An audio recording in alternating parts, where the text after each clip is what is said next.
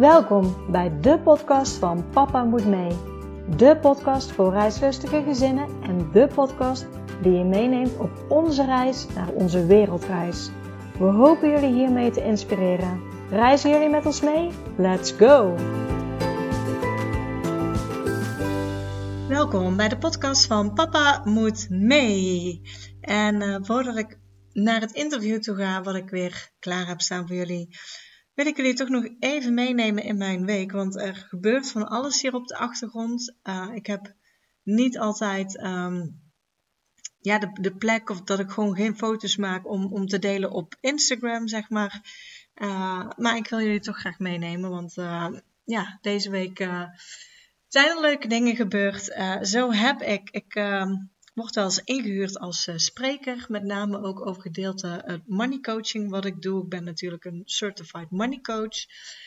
Uh, en deze week had ik een spreekopdracht, maar dit was de eerste keer, zeg maar, internationaal. Hij moest helemaal in het Engels. Dus best een beetje spannend, maar ehm, nou, ik heb het uiteindelijk gedaan en het was super leuk. Dus ehm, ja, heel gaaf om dat ook mee te maken. Uh, daarnaast heb ik een interview gegeven. Dit gaat ook weer over het uh, stukje geldcoaching. Dat komt uh, volgens mij rond mei in de Beaumonde te staan. Dus ook dat is super leuk.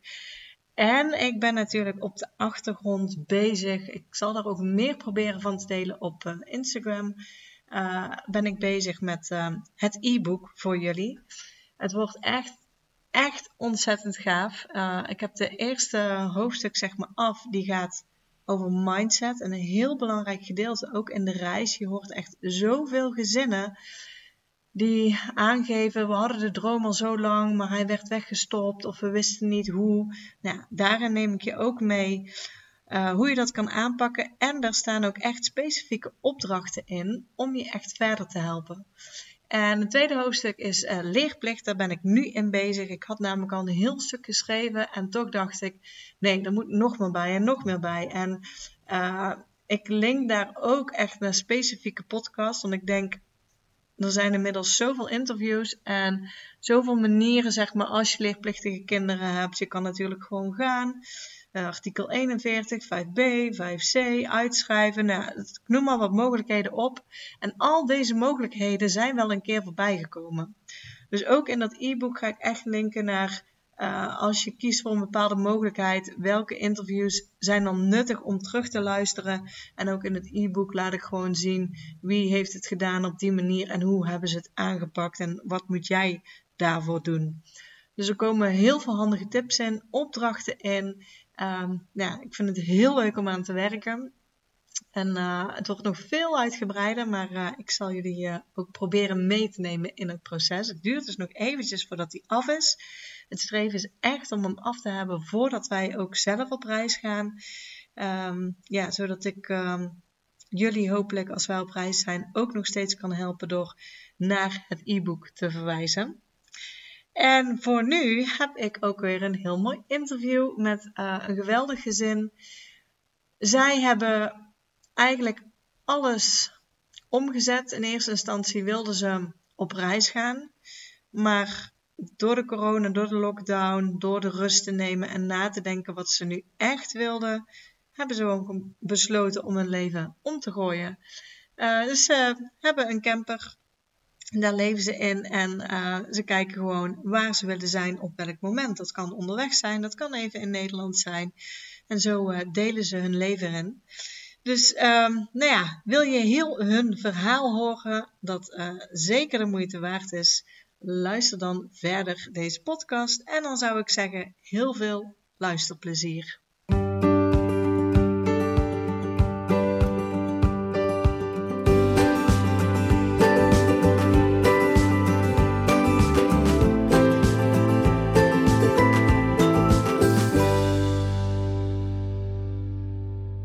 Hoi Michel en Yvonne, welkom bij de podcast van Papa Moet Mee.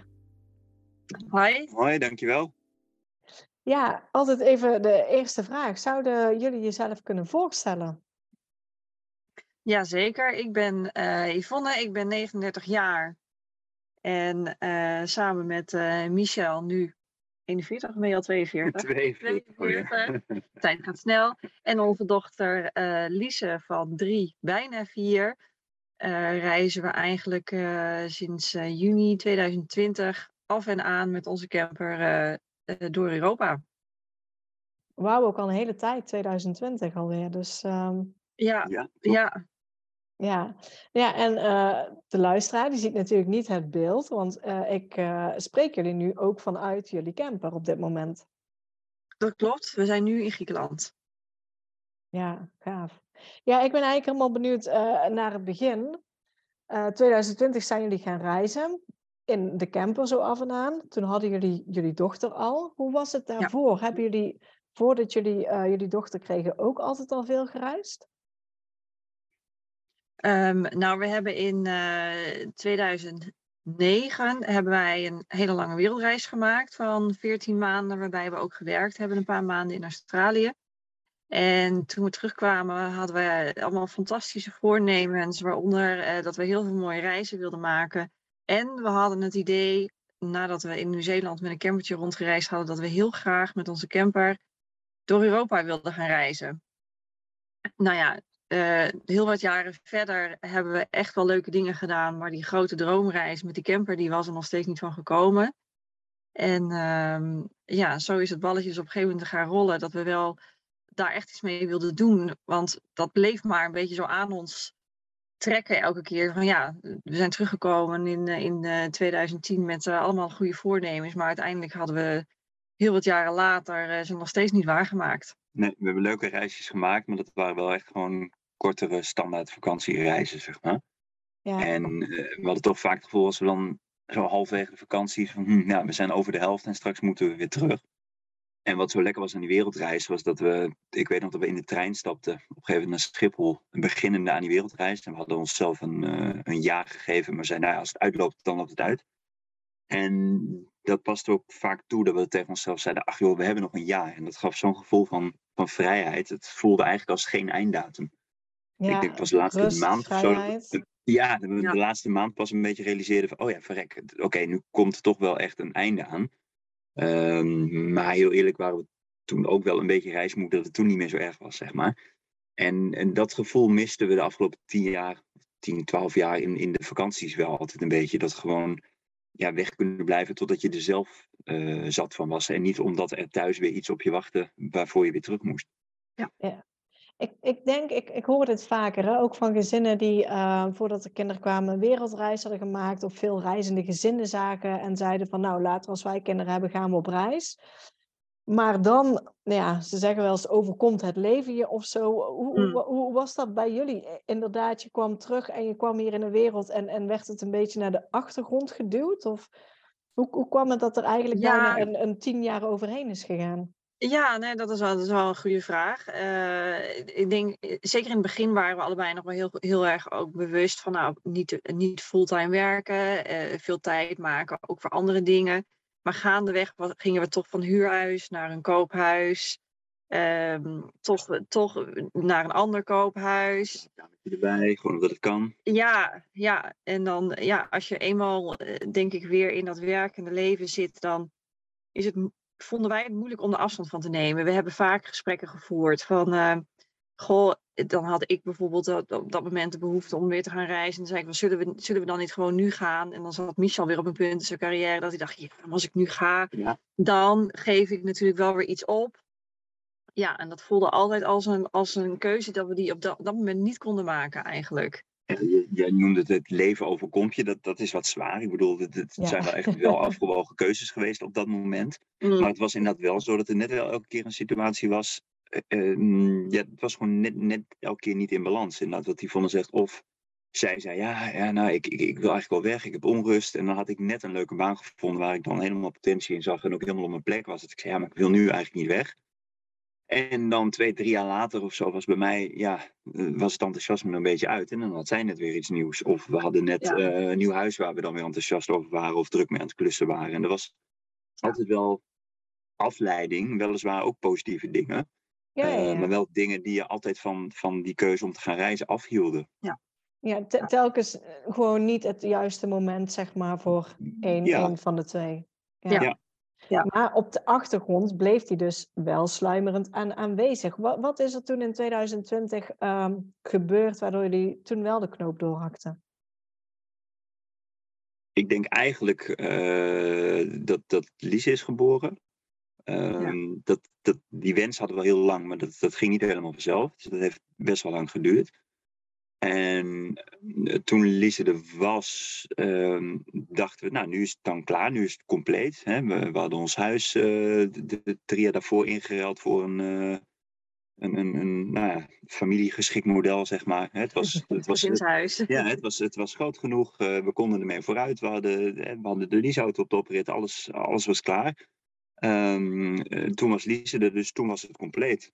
Toch? En toen voelden we eigenlijk na een paar maanden ver, maar eigenlijk niet, of misschien wel juist niet. Of zo ineens bleek van ja, we zijn zo bezig geweest met, met die kinderwens, dat we eigenlijk helemaal niet meer hebben gerealiseerd dat er een andere wens ja, sluimerde.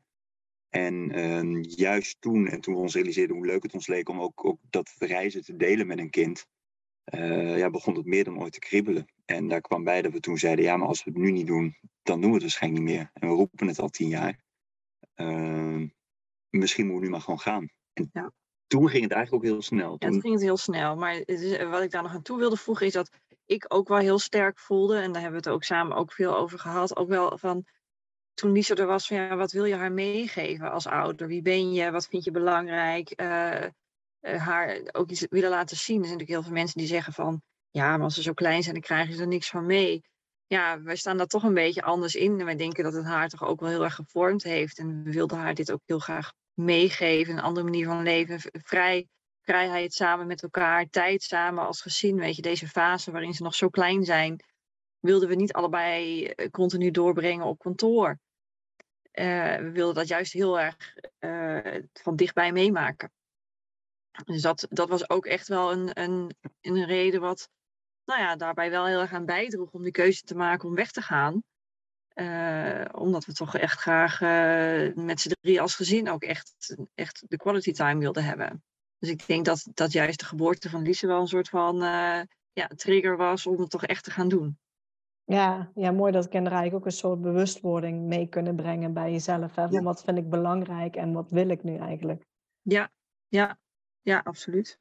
Ja, Lise was natuurlijk nog maar klein. Jullie zeiden van, uh, ja, de, droom kwam weer helemaal terug wat we graag wilden. En toen ging het best wel snel. De droom was natuurlijk met een camper. Waar, waar zijn jullie begonnen? Was dat inderdaad met het zoeken van een camper of hoe hebben jullie het aangepakt?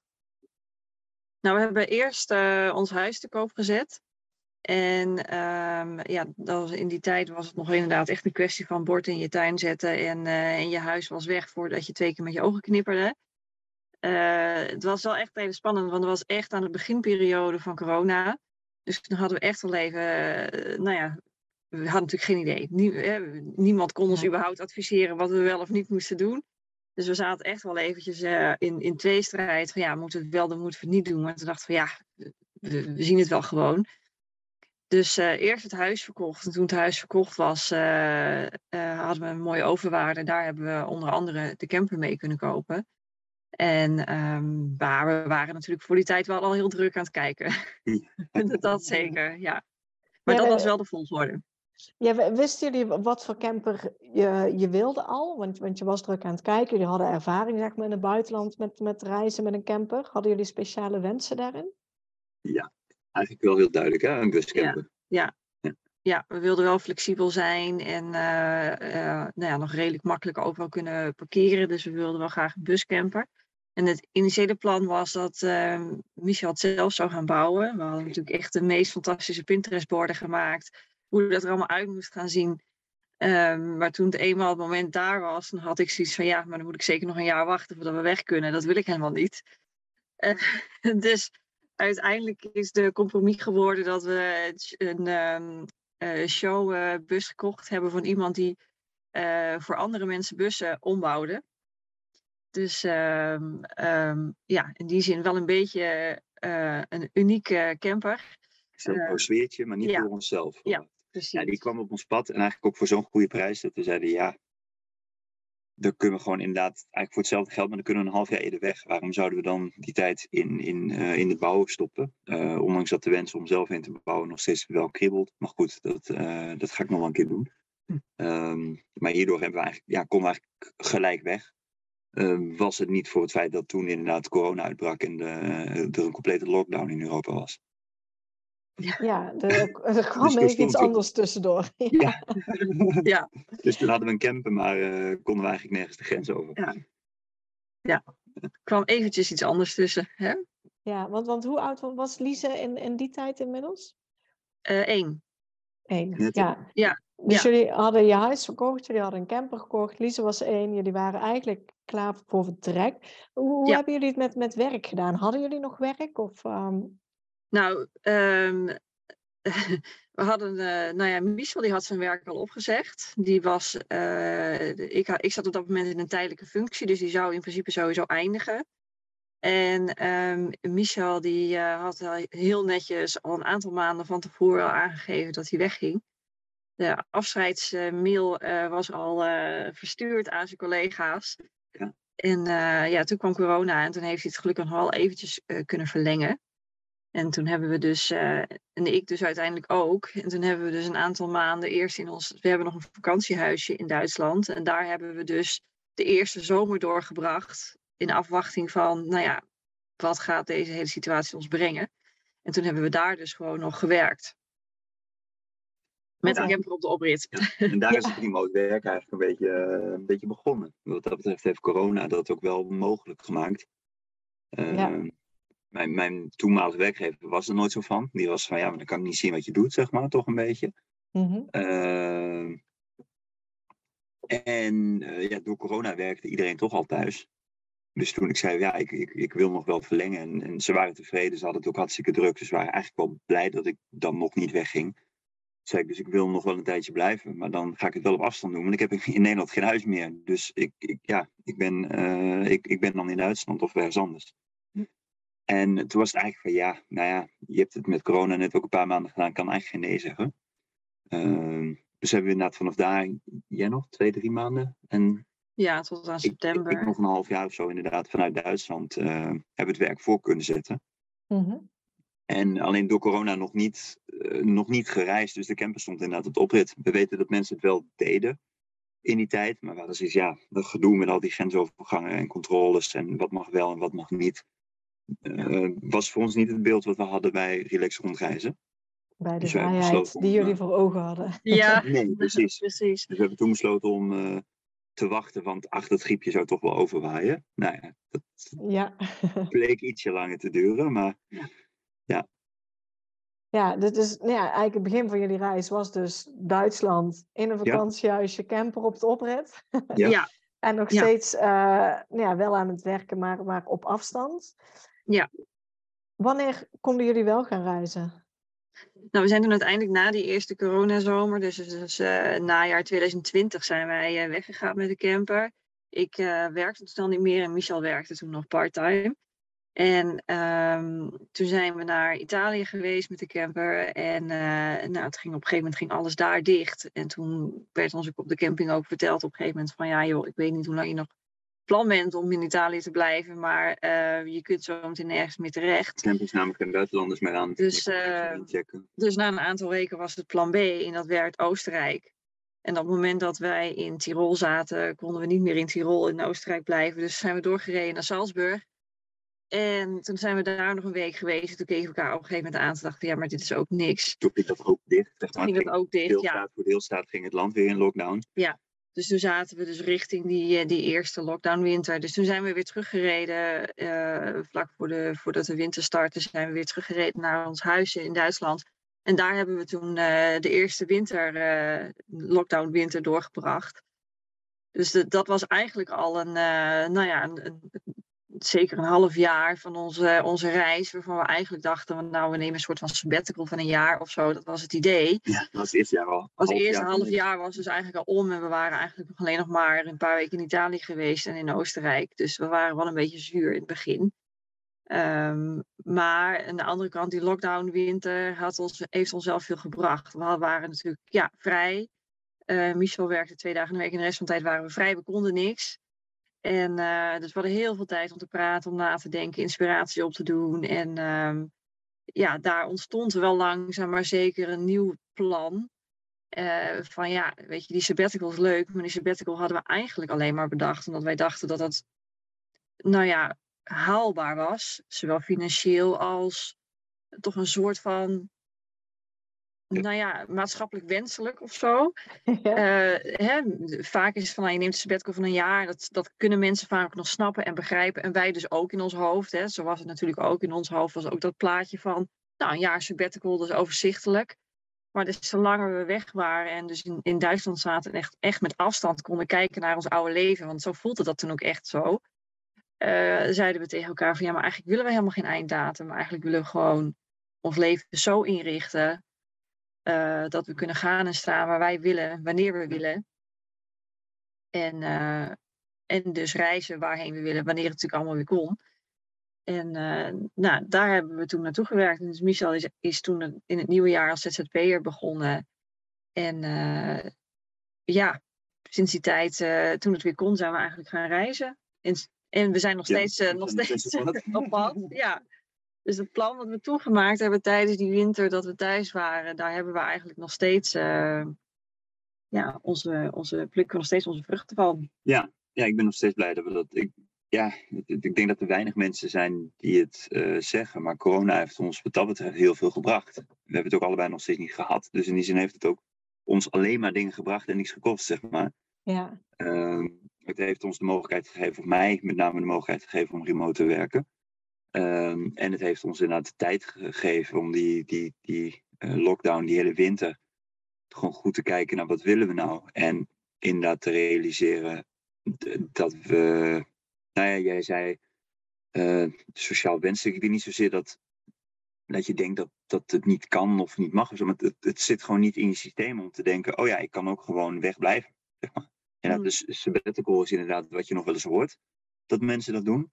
Ja. Maar dat er andere opties zijn, ja, zo ver van je bed, dat, je, dat we er eigenlijk denk ik überhaupt nooit over na hebben gedacht. Nee. Uh, de, die eerste keer die wereldreis, dat voelde al, oké, okay, een jaar, nou, dat voelt dan al bijna alsof je geen einddatum hebt dat wilden we dan nog een keer. En inderdaad, gedurende die winter dachten we ja, maar waarom überhaupt een einddatum? Waarom maken we niet gewoon een soort van levensstijl van in plaats van een sabbatical? Waarom moet het een onderbreking zijn van iets en dan weer teruggaan naar hoe het was, als we dat eigenlijk helemaal niet willen? Ja. Uh, en, en, ja, zo hebben we dat langzaam een beetje ingevuld. En nu doen we dat inderdaad, ja, na af en aan zeiden we, af en aan zitten we in de camper. Het, het grootste deel zitten we in de camper. Ja. Maar ja, we gaan natuurlijk wel, of natuurlijk, wij gaan wel eh, regelmatig terug naar Nederland voor, uh, voor vrienden en familie. Ik ken mensen die, uh, die al vier of vijf jaar fulltime onderweg zijn met de camper. Dat, dat, die behoefte voelen wij niet zo. Maar we vinden het wel lekker om gewoon weer te kunnen pakken wanneer we willen en ook voor langere tijd. Ehm, dus dat was vorig jaar in winter was dat Spanje-Portugal, want de zomer was dat Groot-Brittannië. En nu zijn we in Griekenland en, en de Balkan. Ja, gaaf. Ja, dus eigenlijk die, die winter heeft jullie eigenlijk doen beseffen van uh, het, het moet geen reis worden, het wordt een levensstijl voor ons. Ja. Ja. ja. ja. En toen zei je inderdaad van, van jullie zijn dingen gaan aanpassen uh, om dat ook voor elkaar te krijgen. Want toen jullie die sabbatical in gedachten hadden, was het zo, jullie hadden je huis verkocht, jullie hadden overwaarde daarop. Uh, was dat dan ook meteen eigenlijk het spaarpotje om op reis te gaan? En dan als het op was, zouden jullie weer terugkomen en weer werken ja. en weer... Uh, ja. Ja, ja, dat was ook wel echt het plan. Ja, en dus echt een jaar helemaal vrij. En natuurlijk zeiden we wel tegen elkaar van, nou ja, we hopen dat we het wat kunnen rekken als we eh, eh, misschien her en der wat zuiniger kunnen reizen. Maar we hadden ook ons voornemen omdat we tijdens onze vorige lange wereldreis wel echt hebben uh, heel erg op een, een, nou, een krap budget hebben gereisd destijds. Als echte backpackers ja. hadden we wel tegen elkaar gezegd, ja maar dat doen we nu niet weer. We willen wel ook echt wel budget hebben om leuke dingen te kunnen doen. Lekker uit eten te kunnen gaan en gewoon echt te kunnen genieten. Dus zeiden we ook, ja, als het wel een maand korter wordt, dan wordt het maar een maand korter. Maar stiekem zeiden we wel, het zou wel lekker zijn als het wat langer zou kunnen zijn natuurlijk. Uh, maar het was in principe wel echt een jaar vrij, ja. Ja. En ik ben toen voor mezelf begonnen, uh, nadat ik het contract met mijn werkgever voor de tweede keer had opgezegd. En een, uh, een reply op mijn eigen afscheidsmail heb gedaan naar mijn collega's van nou, nu ga ik echt. En toen heb ik gezegd van ja, maar dan, dan schrijf ik mezelf in uh, als ZZP'er en dan gewoon voor hetzelfde soort werk. Ik ben IT-consultant. Ik zei, dan ga ik het voor mezelf doen. Maar dat was eigenlijk met het idee dat ik dacht dat ik mijn werk wel, wel zou missen en het leuk zou vinden als er misschien tussendoor een klusje zou komen, dat ik dat dan kon, kon blijven doen. Dan had ik af en toe wat, wat soort andere uitdaging, zeg maar andere bezigheid dan alleen maar reizen. Ja. Ehm, en ach, dan hadden we een extra zakcentje. En misschien konden we dan inderdaad een tijdje langer wegblijven. Of uh, wat extra leuks doen. Dat was het mooi meegenomen. Alleen, uh, ik had me 1 januari uh, ingeschreven. Of zou ik me gaan inschrijven. Maar ik werd de kerst daarvoor werd ik al benaderd. Van, ja, kunnen we niet inhuren. Dus, en sindsdien ben ik eigenlijk afgelopen twee jaar. Nou ja, bijna continu. voor zover ik dat dan zelf wilde in ieder geval. Maar continu aan het werk geweest. Ja, dat klinkt dus haaks op wat we wilden. Maar ik heb altijd genoeg werk gehad. Hè, wat ik zei, wanneer ik dat wilde de afgelopen twee jaar. Om, uh, om het eigenlijk ook tot het oneindige te rekken tot nu toe. We hebben dus, uh, ja, niet, we leven niet op een spaarpot, maar we hebben nu gewoon een, een, een regulier inkomen. Ja. Uh, en door de levensstijl lage vaste lasten, waardoor het gewoon, ja, waardoor we een goede balans hebben nu. Dus ik werk onderweg. Ik vind mijn werk ook leuk. maar ik werk inderdaad maximaal drie dagen. En uh, ja, daarmee kunnen we dit, uh, dit doen wat we nu doen. Ja, nee, ook, ook fijn eigenlijk voordat je dan inschreef, had je ook al opdrachten. Ja, niet toen ik besloot om in te schrijven. Dus het, het ja. was wel in die zin een gok. Alleen het voelde niet als een gok. Omdat we natuurlijk een spaarpotje hadden. Dus we zeiden, we ja. hebben gerekend. Uh, ik zei, als ik weer, hè, weer wil ondernemen, ik heb het in het verleden wel gedaan. Ik zeg, als ik weer voor mezelf wil beginnen, is dit het moment. Want nu doe ik het zonder risico. Want we hebben gerekend op nul inkomen. We hebben een spaarpot en daar zouden we van leven. Dus elke opdracht die je krijgt is meegenomen. En uh, misschien wel juist omdat je er dan zo relaxed in gaat. Mijn ervaring is dat het met sollicitatiegesprekken en zo ook altijd is. Uh, juist omdat je er zo relaxed in gaat. Nou, het hoeft niet, maar als het komt is het mooi meegenomen. Ja, merk je dat het gaat, dat het gaat stromen. En, en, en de opdrachten. Ik, ik heb in de afgelopen 2,5 jaar nog nooit iemand hoeven bellen voor een opdracht. Ze belden mij elke keer. Dat is eigenlijk tot tot nu nog steeds. Afkloppen. Ik hoop dat, het, dat ik het nu niet jinx, maar ja, ja we zullen ja. zien. En als ja, het wel zo is, nou, dan is het ook goed. Ja. Ja, heel fijn. Ja, want toen kwam dus eigenlijk uh, de verschuiving inderdaad van, uh, van af en toe een opdracht en dat zou een extra spaarcentje zijn, naar, naar uh, ik ga er deels bij werken en dan kan mijn werk eigenlijk ons nieuwe leven bekostigen. Ja, precies. Ja, ja dat was het eigenlijk wel. Ja. ja. En waar het eerst eh, begon met dat, nou ja, dat we dachten van, nou ja, goed, Michel schrijft zich in en dan, nou ja, dan hopen we dat er gedurende dat, dat, die periode dat we reizen dan een opdracht binnenkomt. Maar dat gebeurde eigenlijk gelijk. Waardoor we eigenlijk, nou ja, heel relaxed uiteindelijk uh, ook weg konden gaan met het idee van, nou, ja, eigenlijk, eigenlijk het hele plaatje wat we in ons hoofd hadden was ineens gelukt. Het was heel bizar, maar zo was het eigenlijk wel. Ja. En daar ging natuurlijk wel, uh, wel wat weken en, en maanden aan denkwerk bij onszelf aan vooraf. Maar het is natuurlijk wel een proces wat je doorgaat om, om, uh, om echt bij jezelf te komen en te bedenken, ja, wat wil ik nou eigenlijk echt? Um, maar ja, zo was het eigenlijk wel. Ja. ja. En ook wel een gek gevoel om dan te beseffen ineens dat je geen einddatum meer hebt. Dat is wel een leuke wens. Van, nou, dan heb ik geen einddatum. Maar dat, ja, dat betekent ook wel iets. Je moet ook in je hoofd wel omschakelen naar okay, we zijn dus niet op reis, maar dit is ons leven nu. En dat leven is dan elke dag ergens anders misschien, of soms een week ergens anders. Of, uh, maar het is niet, ja, wanneer zijn we dan op reis en wanneer zijn we dan thuis? Ja, we zijn dan eigenlijk niet thuis. En gaan we dan, gaan we dan terug of gaan we dan gewoon naar een volgende plek? En dus het is, het, dat zijn best wel dingen in je hoofd die, die en net als wat we zeiden, ja, een sabbatical, dat, dat is tastbaar, dat kun je nog, ja. dat kun je nog vormen in je hoofd.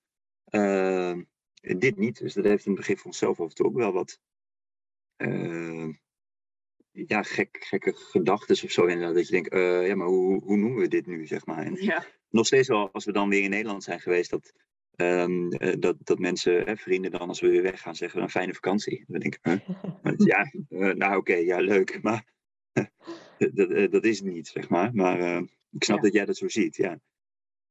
Ja, ja, dat is even schakelen inderdaad van, uh, van hoe ga je het noemen. Want eigenlijk ja. is, is jullie thuis, is jullie camper ook. Dus je bent thuis.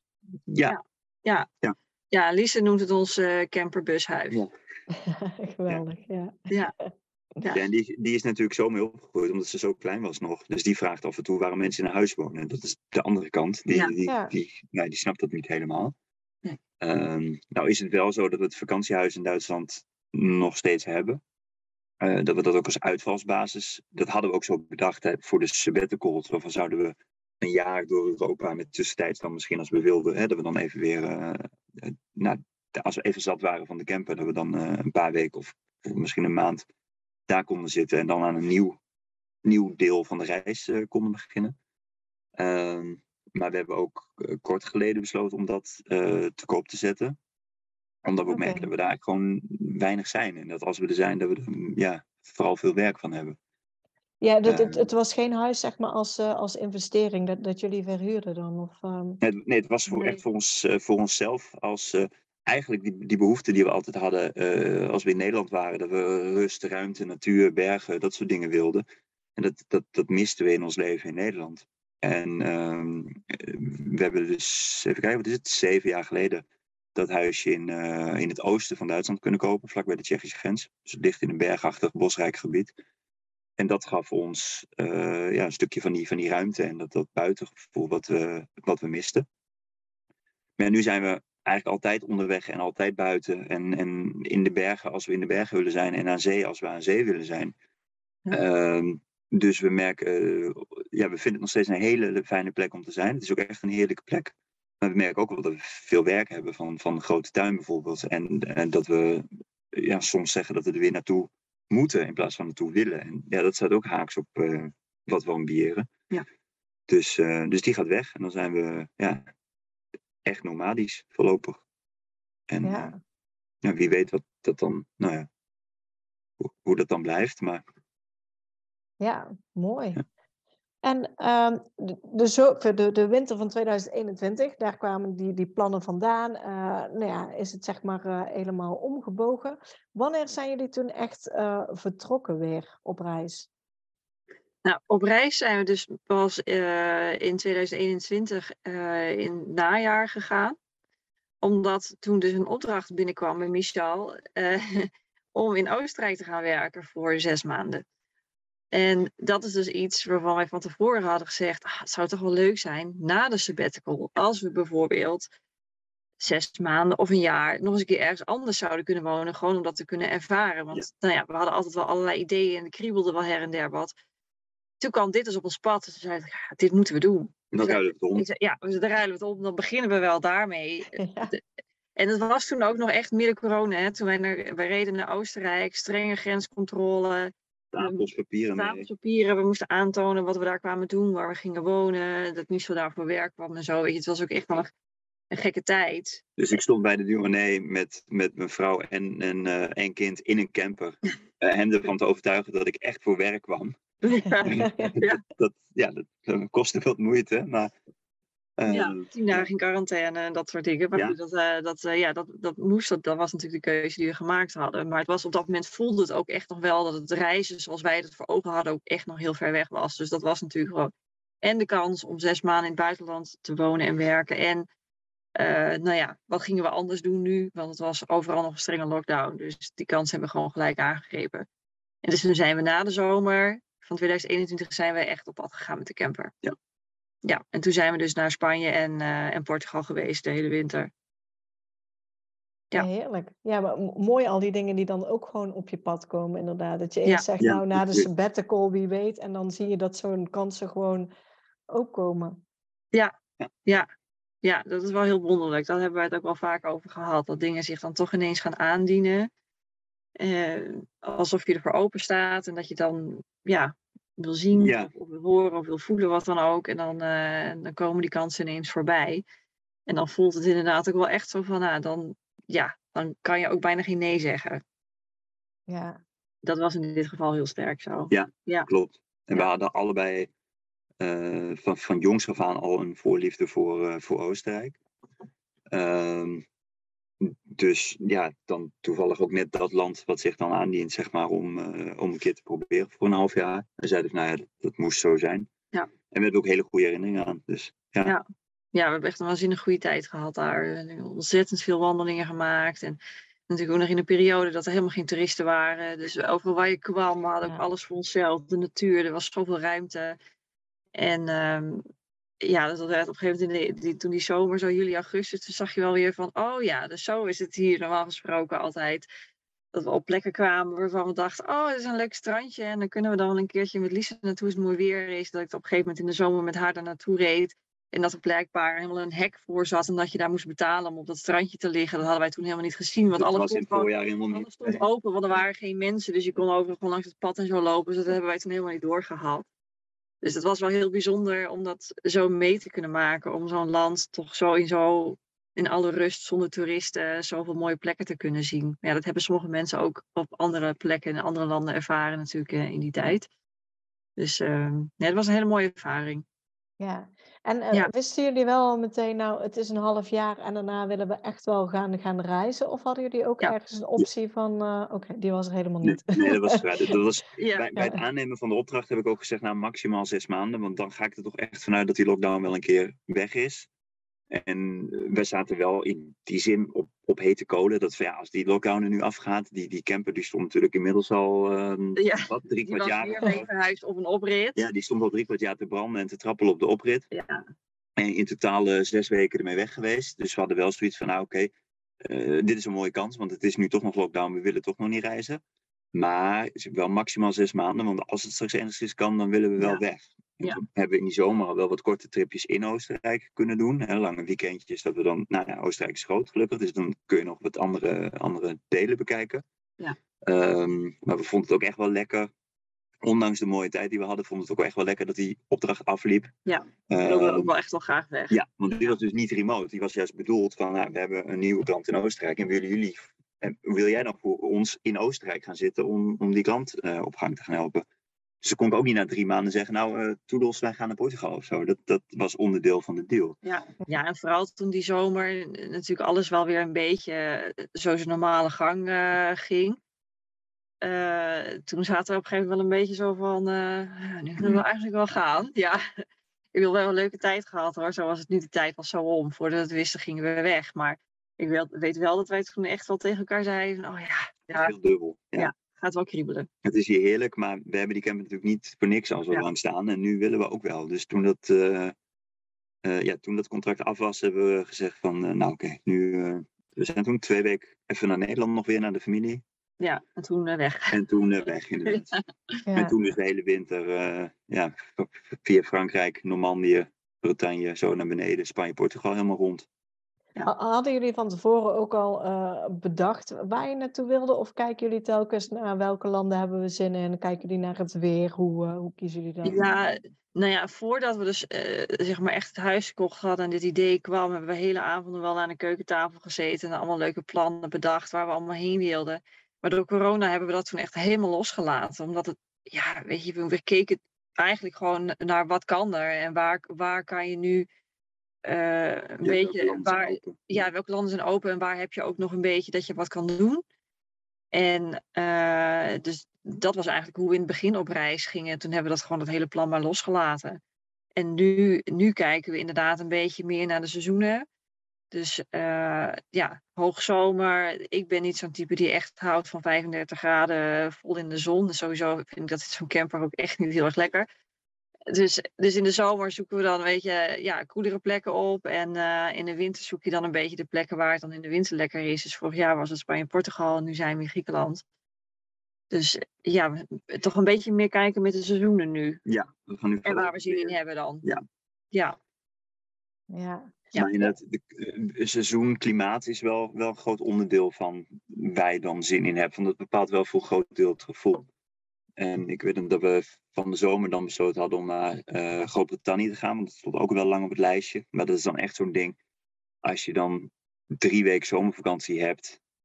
Uh, en je hebt dan al uh, het grootste deel van het jaar uh, regen en druilerig weer gehad in Nederland. Dat je dan niet vrijwillig kiest om dan drie weken naar Schotland te gaan, zeg maar. Met, met grote kans op 14 graden, 14 graden en stortbuien. En nu hadden we zoiets van, ja, we hebben net hele, Spanje, hele winter in Spanje-Portugal gezeten boeien als het drie weken regent. Het maakt niet uit, het komt wel weer. En uh, ja, we gaan straks wel weer naar een warm land. Ja. Dus dat geeft ook wel vrijheid in je eigen keuzes. Dat je wat makkelijker en dingen accepteert, waardoor je uh, ja, hele, hele leuke dingen dan weer ziet. Waarvan je anders misschien zegt, nou, uh, ik pas even. Ja, het viel overigens best wel heel erg mee in Schotland. Ja, ja. het is geen Griekenland. Het is geen Griekenland. We zijn wel uiteindelijk negen weken gebleven, omdat we er maar niet weg kwamen. Ja. Dus. Oh, ja. ja. Ja, gaaf. Ja, ik, ik denk een belangrijk onderdeel bij jullie bij het reizen is natuurlijk uh, dat jij, uh, Michel, ook uh, kan werken, zeg maar, op afstand. Ja. Hoe doen jullie dat met internet? Want jij hebt een goede internetverbinding nodig, neem ik aan. Ja, dat is ongeveer 90% van mijn werk. Ja. Ehm, hoe doen we dat? Nou, we hebben vanuit Nederland gewoon een, gewoon een mobiele telefoonprovider, zeg maar, met, met, met databundel. Ehm, die we gewoon redelijk ruim hebben. Ja. Uh, waardoor we daar over het algemeen de maand wel mee, uh, mee rondkomen. Ja, we hebben ook nog een, uh, een extra simkaart in onze tablet zitten. Dus die, die heeft ook een hele hoge bundel. En die gebruikt Michel meestal gewoon als hotspot. Ja. We hebben nu wel hier in Griekenland dit, deze keer voor het eerst een lokale simkaart. oh nee, vorig jaar in Schotland hebben we dat ook gedaan. Ja, Schotland hebben we dat ook gedaan. En dat we dan een lokale simkaart kopen. En die stoppen we dan gewoon in de, in de iPad. En dan maken we dan een hotspot mee. En dat is eigenlijk onze, onze wifi-router uh, dan. Ja, dus eigenlijk... Ja, dat werkt qua, qua bereik en zo werkt dat eigenlijk altijd wel uh, ja, prima op een keer, op een, keer een, ja, midden in een nationaal park of weet ik wat na. En dan, en dan plannen we dan omheen. Ik, ik, ik werk natuurlijk maar twee of drie dagen in de week. Uh, dus als we dan iets in de, echt iets in de natuur uh, willen zien, dan doen we dat op de dagen dat ik niet werk. En dan zorgen we uh, op de werkdagen dat we in ieder geval in de buurt van de bewoonde wereld zitten. Ja. Soms is het wel, het, het, blijft wel eens lastig natuurlijk. In, in Schotland heb je op de meest willekeurige plekken supergoed bereik. En op de plekken waarvan je denkt, nou hier hebben we vast bereik, hebben we nog geen bereik. Dus we hebben wel eens gehad dat we het idee hadden om naar een hele, hele mooie wildkampeerplek te gaan staan. Komen we aan, geen internet. En zou Michel de volgende dag werken? Ja, ja, ja. dan rijden we dus wel weer terug naar een andere plek. Of door naar een plek waar we dan wel bereik hebben ja, dat is dan de enige concessie die je dan op zo'n moment moet doen. Maar goed, ja, dan is de volgende plek is ook weer mooi. Ja, nee, dat scheelt inderdaad. Ja, ja. ja. ja, want ik, ik, ik denk zeg maar, um, heel veel mensen die hebben natuurlijk heel veel um, ja, hoe zeg je dat? Ze heel veel beren op hun weg, inderdaad. Dat, dat ze denken van reizen is duur, het, het kan niet. Uh, en, en nu eigenlijk laten jullie ook zien met een levensstijl. Uh, Michel werkt dan twee, drie dagen in de week. En daarmee kan je eigenlijk een hele vrije levensstijl gewoon bekostigen. Ja. Aan, aan wat voor kosten moeten mensen denken dat jullie in de maand ongeveer kwijt zijn? Uh, los van een aantal vaste lasten die we nog hebben, die, die, ja, die zijn voor iedereen natuurlijk anders. Uh, hè, dat hangt van, van, van ja, wat heb je nog, nog thuis, zeg maar. Ja, ja. wat voor verzekering kies je? Ja, wat voor verzekering kies je? En heb je hè, we kennen ook wel mensen die reizen, maar die hebben nog wel een huis, maar die verhuren dat weer. Nou, allemaal, allemaal verschillende situaties. Maar puur even kijken naar het reisbudget. Uh, is dat voor ons, wat hadden we nou gezegd, ongeveer bij, even kijken. Jij zei ongeveer duizend. Jij zei ja, ongeveer 2000 euro. Dan opverdeeld in 1000 euro globaal voor reis en verblijf. Dus dat is uh, uh, campings, camperplaatsen, zeg maar, dat soort dingen. Uh, en de, de, de diesel en, en tol en, en veerponten en zo. Ja. Ehm, en aan de andere kant ongeveer 1000 voor uh, ja, gewoon boodschappen, eten, drinken, maar ook de leuke dingetjes. Dus een keer uit eten of uh, een lunch of een koffie op een terras of uh, ja. een extraatje museumkaartje, weet ik veel, toegang voor een pretparkje, dierentuin, dat soort, dat soort spul. Ja. en dat deel, daar zit natuurlijk wel redelijk bandbreedte in, in die zin van ja, boodschappen zijn nou eenmaal duur. Ook hier in Griekenland zijn de boodschappen echt duur. Um, maar wat je uitgeeft aan leuke dingen, ja, daar kan iedereen natuurlijk, weet je, daar zit natuurlijk wel nog wat, wat ruimte in. Je kunt elke dag uit eten gaan, maar je kunt ook zelf koken op mooie plekken. Uh, ja, we hebben wel periodes gehad dat we best wel veel uit eten gingen. Zeker in, in Spanje waren we in een regio waar het echt heel goedkoop was. Want op een gegeven moment dachten nou, we, we genieten er lekker van. Maar we merken ook wel als we in landen zijn waar het veel duurder is, dat we daar wel wat meer op letten, dat we dat dan wel weer wat minder doen omdat we wel toch wel een beetje binnen dat budget willen blijven. Ja, en daar kan je natuurlijk altijd wel een beetje mee spelen. Ja, ik ken mensen die, eh, die heel veel uit eten gaan, maar we kennen ook mensen die dat eigenlijk bijna niet doen. En, en gewoon lekker hun eigen lunch meenemen. Ja, we zijn er zelf ook heel. Bij ons is het altijd heel erg, als het, uh, als het in de buurt is, dan hebben we de behoefte aan. Wij komen allebei ook uit de horeca qua, qua werk, zeg maar. En allebei wel een nou ja, gastronomische achtergrond. Vind, uh, vinden erg fijn en erg lekker. Um, maar als we in de natuur zijn, missen we het niet. Maar we merken altijd wel, als we dan weer langs een gezellig plaatsje komen en zeggen, oh, wat zijn die leuke terrasjes. Ja, dan is het altijd weer lastig om in te houden. En, uh, lekker ijsje met warm weer. Ja, maar dat merk je dan ook in ons uitgavenpatroon. Wij kunnen uh, inderdaad elke dag gewoon uh, ja, koken en simpele pasta maken. Tien dagen op een rij en dan gewoon de bergen in, lekker hiken en dan voldaan terugkomen s'avonds.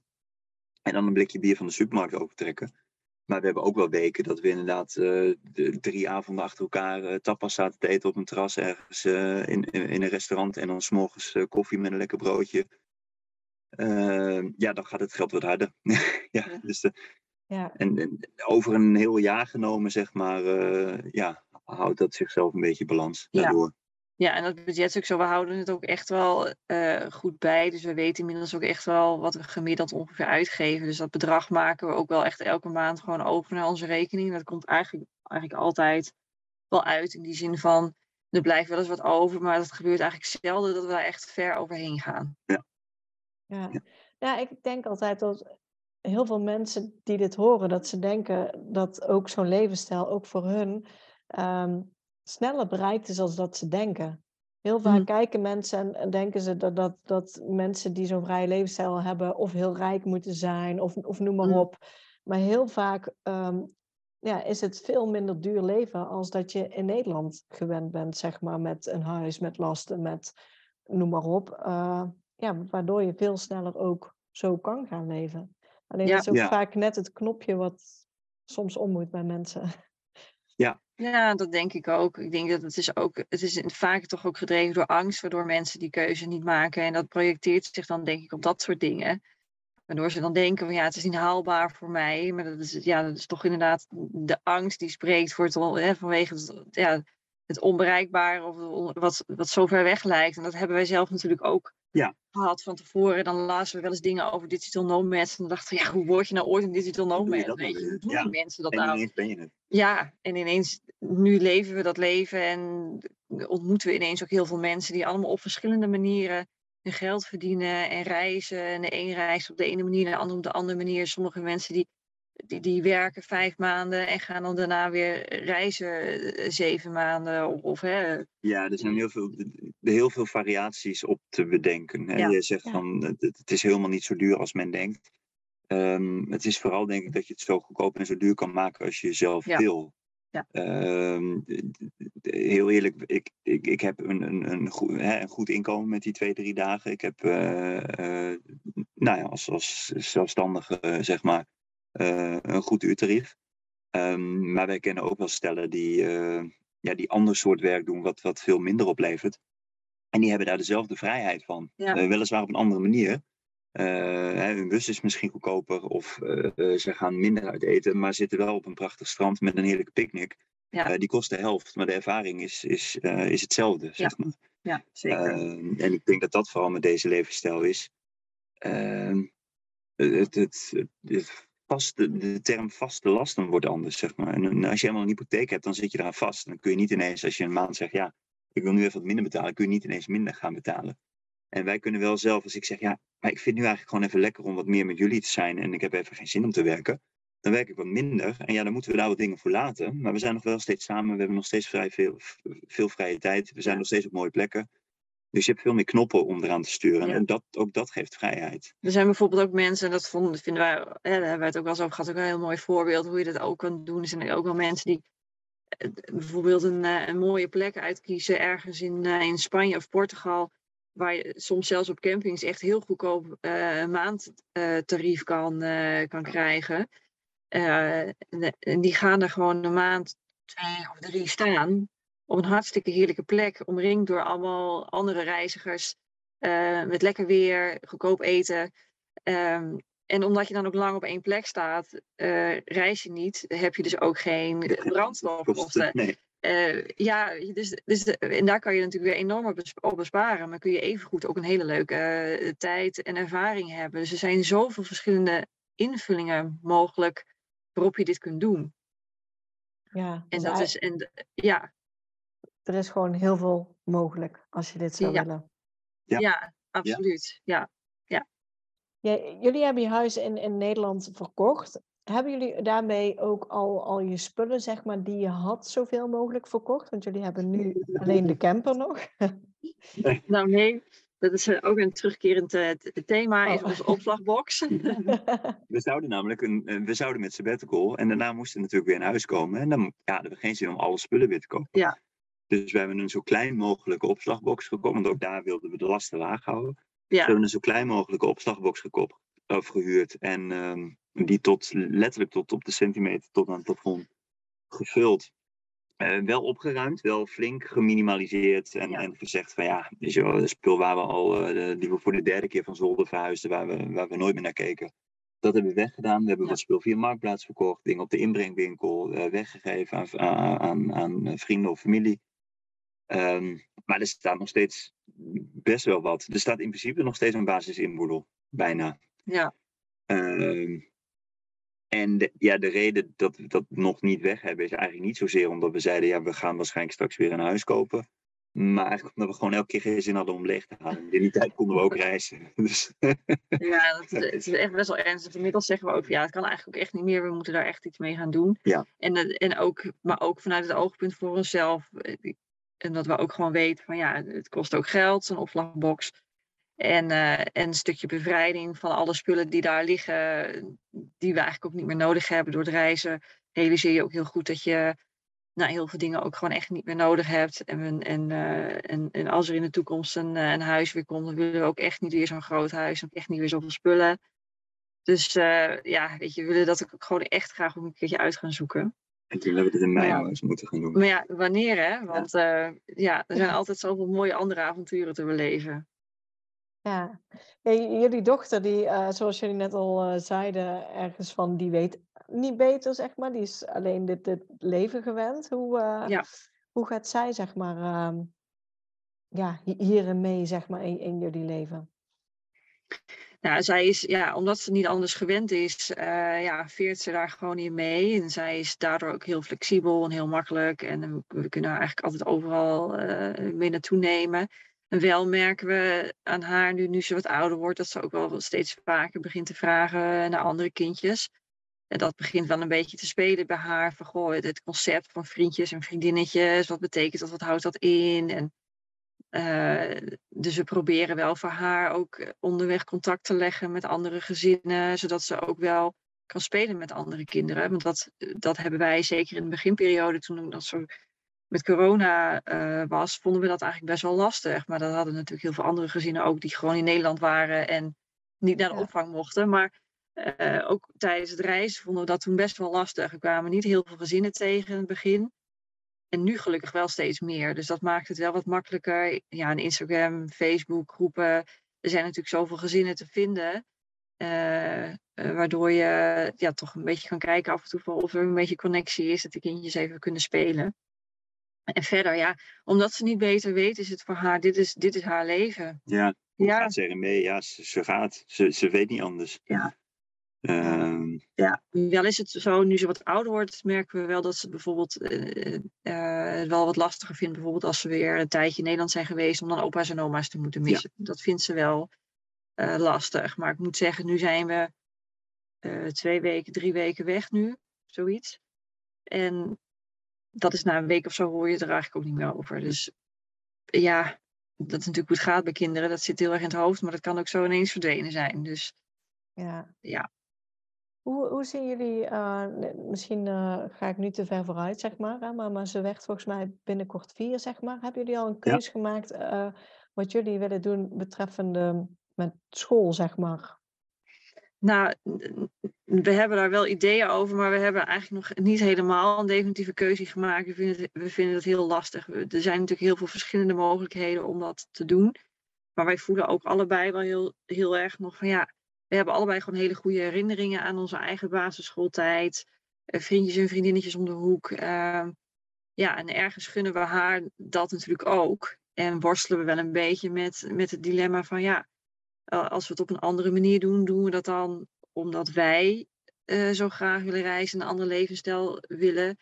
Uh, maar betekent dat ook dat het voor haar het beste is? We willen voor haar natuurlijk uiteindelijk uh, het allerbeste. Ja, voor naar die vrijheid en die tijd met ons en, en, en het leuke avontuur. Maar we willen haar daar niet de andere kant door ontnemen. Zeg nee, maar.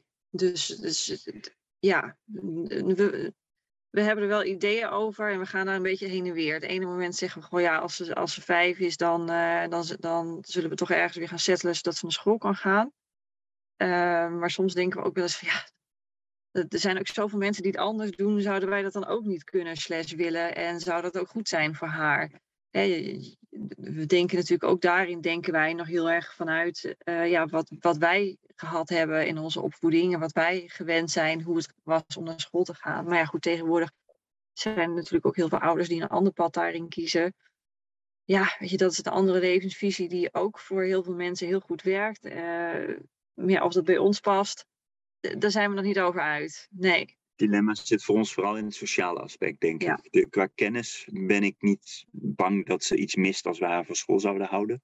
Mhm. Eh, zeker niet het eerste jaar of de eerste twee jaar. Als ik kijk wat ze nu aan ervaringen en, en, en maar ook gewoon echt feiten kennis en, en talenkennis en dat soort dingen, wat ze nu allemaal opdoet ja. Ehm, met ons. En ook qua hoe wij dat kunnen overdragen. Hè, dit niveau, dat, dat, dat vertrouw ik mezelf nog wel toe dat ik dat wel aan haar kan overbrengen. Um, maar het samenspelen en het, het uh, delen met andere kindjes en, en uh, ja, ruzie maken om wie het eerste schep mag in de zandbak, dat kan ze niet van ons leren. Dat, is toch anders. Kinderen onder elkaar uh, leren dat op een andere manier. Ik vond het net al, we proberen daarom wel hè, veel gezinnen en andere kinderen op te zoeken. En we gaan regelmatig naar speeltuinen als we in de stad zijn en dat soort dingen. Maar dat is anders dan een vaste groep kinderen om je heen, waar je echt, hè, met de ene heb je wat vaker ruzie, met de ander bouw je een band op dat is een bepaalde groepsdynamiek die je denk ik tijdens de reizen gewoon heel moeilijk na kan bootsen. Ja. En daar, nou worstelen is een groot woord, maar daar denken we nu over na. ja, hoe, gaan we dat, hoe gaan we dat invullen? Ja. Uh, dus ja, kort antwoord eigenlijk nee, weten we nog niet. Nee, snap ik. Het ligt nog open. Ja. Ja. En we hebben ook nog even, gelukkig. Ze wordt vier en dan gaat iedereen naar school. Hè? Dat is een beetje de, de norm. Ja, maar. Eh, de, de, leerplicht is in Nederland pas vanaf vijf. Precies. En er zijn andere landen in Europa waar het pas zes is. Uh, dus dus ja, emigreren naar zo'n land is voor ons ook nog steeds een, een optie. Als wij uh, op het moment dat ze vijf wordt zeggen, joh, nou, we willen het nog wel even rekken of zo, dan, dan kan zoiets ook nog. Ja. ja, de tijd zal het leren. Ja, staan jullie op dit moment wel gewoon nog ingeschreven in Nederland? Ja. Ja, in de zin van we hebben een briefadres in Nederland. Ja, ja. ja. ja. Dus we zijn uh, in die zin uh, niet geëmigreerd, maar we hebben geen vast woonadres. dus de, bij de gemeente uh, hebben wij met toestemming van, van de familie, waar we, waar we dan als briefadres ingeschreven staan, hebben toestemming dat zij onze verantwoordelijk zijn voor ons post. Dus we wonen niet op dat adres, maar zij, zij zijn verantwoordelijk voor onze, onze brieven. En daarom is het dus een briefadres. Ja, en dat is hoe het bij de gemeente geregistreerd is. Ja, dat is, je hebt je niet uit hoeven te schrijven. Dat niet. Je hebt alleen gezegd van we hebben geen, geen woonadres meer, alleen een briefadres. Ja, dus uitschrijven, dat hangt even vanaf het uitschrijven. Waar men het vaak over heeft in deze context, is dan emigreren. Dan schrijf je uit uit Nederland. Ja. Dat betekent dat je ook geen recht meer hebt op sociale voorzieningen, geen, geen uh, eh, AOW opbouwt en, en dat soort dingen. Uh, ook de zorgverzekering in Nederland niet meer, uh, niet meer mag hebben, dus dat, dat particulier moet regelen. Dat hebben wij niet gedaan, maar wij zijn wel uitgeschreven uit het uh, register van de gemeente, dus uit het GBA. In die zin, wij wonen niet meer in die gemeente, maar we hebben een briefadres in die gemeente. Ja. Dat is dus inderdaad het adres van familie. Ja. En voor de gemeente is dat uh, is dat die heeft daar akkoord op gegeven. Ja. Omdat het gezien wordt als een tijdelijke situatie. Omdat wij ons huis hebben verkocht. En hebben aangegeven, wij willen nog geen nieuw huis kopen in de huidige markt. En we weten nog niet wat we gaan doen. En in de tussentijd uh, verblijven wij ook vanwege mijn werk op, op allemaal verschillende plekken. Dus ja, we kunnen eigenlijk niet aangeven waar we wonen. Want we reizen door Europa. Uh, totdat we ooit weer ergens gaan vestigen. Ja ja en of en wanneer en, en waar we ons dan gaan vestigen, dat is ook inderdaad ja, oprecht onbekend. Dus. deden ze daar moeilijk over? Want ik kan me voorstellen, in gemeente, dit is natuurlijk niet iets wat ze dagelijks meemaken. Nee. Nee. Ze, deden er niet moeilijk over. Het, was, het werd wel moeilijk. Je merkt wel dat het een, een afwijkend proces is. Uh, verhuizen van het ene adres naar het andere adres, dat kan online. Dat is klik, klik, vul je naam in en je BSN en dan uh, nou, geregeld. Het briefadres, daar moest een, hand, een papieren formuliertje uit de onderste la komen en die moest afgestoft worden. En uh, daar moest even de handleiding bij gezocht worden. Hoe ging dat ook alweer? Want we hebben dat in 1992 ook een keer gehad met iemand. Ja. Um, en, en dat formulier raakte toen zoek bij de gemeente en toen mochten we het nog een keer doen. Ja, oh. toen dachten we alles geregeld hebben en toen werden we dus gebeld dat we nog ingeschreven stonden op een adres waar inmiddels andere mensen zich wilden inschrijven. Ja. En dat het dus niet kon omdat wij daar stonden. Ja. Uh, nou ja, goed, uiteindelijk is het allemaal goed gekomen. Ja. Uh, dus, dus, ja, lastig is het wel, maar het is niet onmogelijk. En, en ja, ze, ze vragen wel door, maar met een verhaal van ja, ik, ik heb op dit moment geen huis, ik reis rond. En ik weet nog niet waar ik straks wil gaan wonen. Uh, dat, dat was gewoon volgens de gemeente een legitieme reden. Dus ja. Dat, Okay. Ja, en daarbij is het wel zo dat wij natuurlijk wel regelmatig terugkomen in Nederland. Um, ik ja. weet niet of ze het hadden geaccepteerd als we hadden gezegd: ja, we gaan uh, uh, reizen voor een bepaalde tijd en we weten niet wanneer we terugkomen. Want dan denk ik dat ze zeggen: ja, maar dan zul je moeten uitschrijven. Ja. Want je mag natuurlijk niet langer dan acht maanden in het buitenland zijn. Ja. En wij reizen nu meestal zo drie, vier maanden max aaneengesloten. En dan zijn we vaak wel weer een aantal weken, een maand of soms iets langer, soms korter in Nederland. En dat, ja, dat vonden ze prima. Ja. Ja. En ook het feit dat Michel natuurlijk Nederlandse opdrachtgevers heeft en daardoor ook wel eens voor uh, naar Nederland reist. Niet zo vaak, maar goed, het kan eens een keer voorkomen. Dus dat hele plaatje maakte dat de gemeente dat accepteerde. Ja, ja mooi om te horen inderdaad. En ik denk ook wel goed voor gezinnen om, uh, om ook dit te horen, zeg maar. Dus, uh, ja. Ja. ja. Uh, jullie zitten nu in, in, in Griekenland. Wat is, wat, wat is jullie plan een beetje? Welke uh, kant um, willen jullie nog even in Griekenland blijven? Willen jullie richting Turkije? Wat, wat is, hebben jullie plannen? Of kijken jullie sowieso met de dag op wat je gaat doen? Nou ja, we, we hebben wel nog globaal plan. En verder, verder wordt het inderdaad per dag wel bekeken goh, wat gaan we morgen doen. We hebben niet zo'n hele, hele strakke route die we, die we rijden. Uh, maar het plan is nu wel dat we in, uh, in mei weer, uh, weer even terug zijn in Nederland. Dus we blijven nu in Griekenland de komende weken. En dan de terugroute zijn we dan nog niet helemaal over uit. het kan dus zijn dat we via Albanië en Bosnië. Bosnië teruggaan. Maar ja, Italië, de boot over, trekt natuurlijk ook wel weer. Of misschien nog een andere route over land. zou ook nog kunnen. En dan willen we in mei in Nederland zijn en dan uh, in juni willen we weer vertrekken. En waar we dan naartoe gaan, dat weten we nog niet. Want Lekker. ja, ja er zijn nog zoveel opties natuurlijk. Ja. ja. Scandinavië staat nog op het lijstje, maar uh, Schotland beviel ook wel goed. Dus, uh, maar ja, we hebben waarschijnlijk in mei de Balkan nog niet af. Dus misschien zakken we toch ook wel weer naar het zuiden als Yvonne het niet te warm vindt. Um, dus dat ligt allemaal nog open. Ja. Waarom we in mei uh, terug moeten, tussen haakjes zijn, is omdat we zelf hebben gekozen dat er een aantal uh, evenementen daar zijn die we graag willen doen met, uh, met vrienden, familie, bekenden. En dat we hebben gezegd, ja, we hebben een, een reizend leven, maar hoofddoel van deze levensstijl was vrijheid. En dat betekent niet dat we per se moeten reizen. Dat betekent ook dat we terug kunnen van zo'n reis als er in Nederland dingen zijn die we leuk vinden om te doen. Ja. Um, dus ook dat heeft in ons hoofd wel nou, wat worsteling gekost. Ja, dan, dan rijden we helemaal naar Griekenland en dan moeten we naar, naar twee, want uiteindelijk hebben we maar negen weken nu, zeg maar.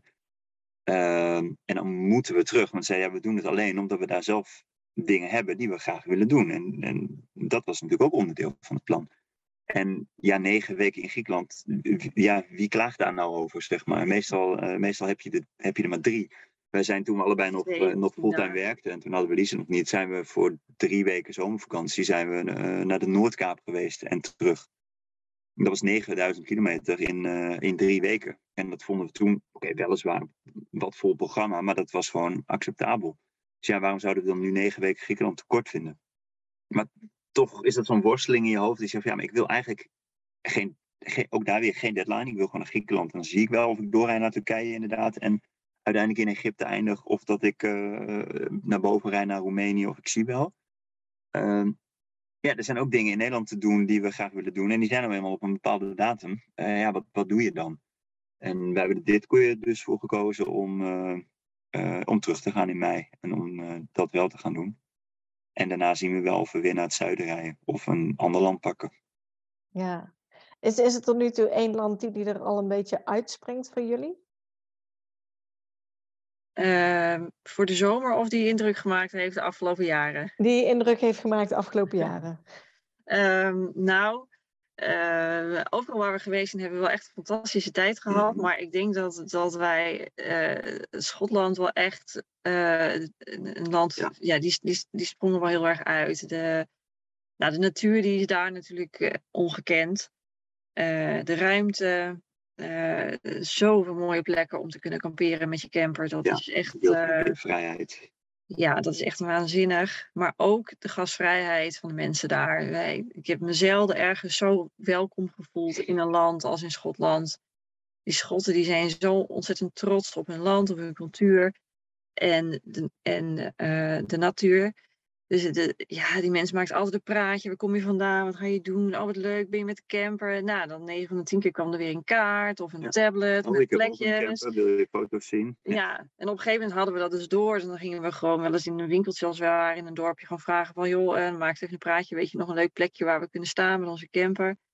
Maar ook gewoon, je kunt daar op een parkeerplaats staan en dan komt er een auto naast je en je ziet dat je uit Nederland komt. En je zegt, oh wat leuk, kom je vandaan en dat. Nou, als je nog water nodig hebt, uh, wij wonen daar en daar, dan uh, kom maar langs rijden hoor. Dan uh, kun je altijd je watertank vullen bij ons, met dat soort dingen. Ja. ja. Het zijn hele relaxte mensen, ook gewoon ehm, in de winkel of in de supermarkt, in een restaurant. Dus, ja, Heel dat, dat, dat totaalplaatje, denk ik, maakte dat wel dat we daar, ondanks dat we eigenlijk maar drie, vier weken heen zouden, uiteindelijk negen weken zijn gebleven. Ja. Ja, als Schotland het weer had van Griekenland, dan ging ik er wonen, denk ik. Ja, ja dat denk ik ook. Ja, ja. Dus ja. Uh, ja, als camperland vonden wij Schotland wel echt, uh, echt te gek. Ja. ja. Ja, dus zeker een aanrader voor de mensen. Ja, absoluut. Ja, absoluut. Zeker weten. Ik denk, je zult niet teleurgesteld zijn. Je hoogtepunt als het een paar dagen achter elkaar regent. Maar ook daarin vonden wij het best meevallen. En er zit ook nog een heel groot verschil tussen de oostkust en de westkust. Dus kun je ook nog een beetje, nou ja, een, beetje schipperen of beginnen aan de ene kant en eindigen aan de andere. Ja, jullie hebben al uh, ontzettend veel uh, tips genoemd wat jullie zelf hebben gedaan. Is er uh, nog een tip voor gezinnen die dit horen en denken: ik wil eigenlijk ook wel zo'n levensstijl? Ja, ik denk dat het altijd een cliché is, maar dat is dan toch denk ik wel, ja, gewoon doen. Maar dat zo makkelijk is natuurlijk vaak niet in je hoofd. Um, maar ja, dat was uiteindelijk was dat het wel bij ons, toen we eenmaal de knoop doorgehakt hadden, dan komt de rest wel. En, en dat was het wel echt voor ons. We hebben heel lang ja. naartoe, hè, heel lang er tegenaan zitten hikken, maar toen we eenmaal zeiden, oké, nu is het klaar, we gaan het niet langer meer. Toen de knoop doorhakte, toen ging ineens het balletje rollen. En dat is denk ik dat, dat je dat vertrouwen hebt. Uh, het komt goed, linksom of rechtsom. Ja, ja. En ik denk ook wel, ik, ik denk dat wij pas toen we dit een beetje gingen doen, ons realiseerden hoeveel mensen het al deden, zeg maar, en, en ook doen. Uh, in onze omgeving, ja, voor, onze vrienden, voor de meeste van onze vrienden en familie doen wij iets heel bijzonders. Uh, maar voor heel veel van de mensen die we inmiddels ook kennen, uh, ja, is het gewoon heel normaal.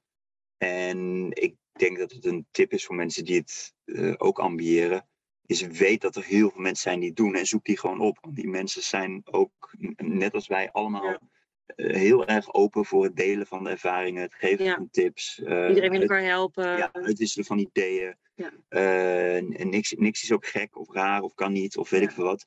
het is een hele open community. En ja, maak daar gebruik van. Ja. dan hoef je de wiel niet zelf uit te vinden en dan is het ook minder eng vaak. En uh, als je weet dat andere mensen dat ook doen, dan weet je dus ook dat het kan. Zeg maar. Dus dat geeft denk ik ook wel vertrouwen. Uh, maar, maar gebruik ook gewoon die mensen voor praktische tips. Uh, durf ze gewoon te vragen en lastig te vallen. En inderdaad op Instagram, Facebook, weet ik veel wat. Er zijn, uh, nou ja, hey, jullie blogsite is daar ook zo'n zo, zo voorbeeld van. Ehm, ja, dus er is zoveel over te vinden. gebruik dat gewoon. ja. Ja. Mooie tip. En dan uh, wil ik ook meteen vragen, waar kunnen mensen jullie vinden op Instagram? Nou, ze kunnen ons vinden op Instagram onder Our Ventures. Dus Our als in ons. En van van de, de camper van. Church. Ja, het is een beetje een lastig, uh, lastig woord als ik hem zo moet uitspreken. Als je hem leest, dan denk je, oh ja, hij klopt. hij, hij zit ook, ja, hij zit ook altijd in de titel van de podcast. Dus daar kunnen ze hem lezen. Ja, dat, ja, ja, ja, ja.